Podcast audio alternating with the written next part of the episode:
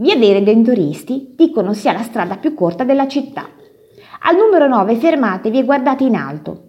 Anche Aldo Palasseschi si fermò qui, al quinto piano, interno 7, per fare quello che di solito si fa in una casa, viverci, e ci visse più di 30 anni. Era il 1941, era un orfano attempato e solo voleva rimanere.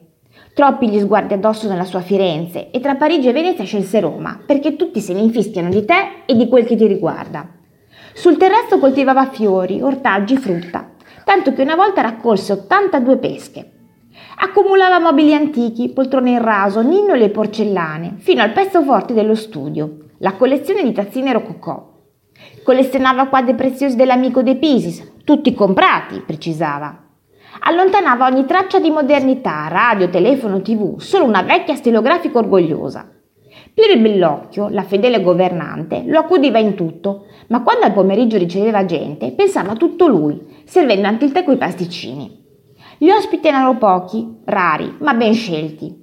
Penna, i Bellonci, Cecchi, Baldini, ai quali rispolverava incendiari ricordi.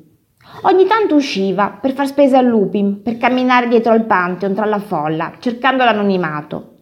Poi, se per strada lo riconoscevano, era più contento. Roma non fu solo poesia per Palasseschi, che infatti le dedicò un romanzo, disincantato e decadente. Roma, il titolo, ovviamente. Una volta, dopo aver colto una pianta nel rosetto comunale, un vigile gli inflisse una grossa multa, nulla in confronto a quella per i diritti d'autore che non aveva dichiarato. Per non parlare dei ladri che un'estate gli saccheggiarono l'appartamento.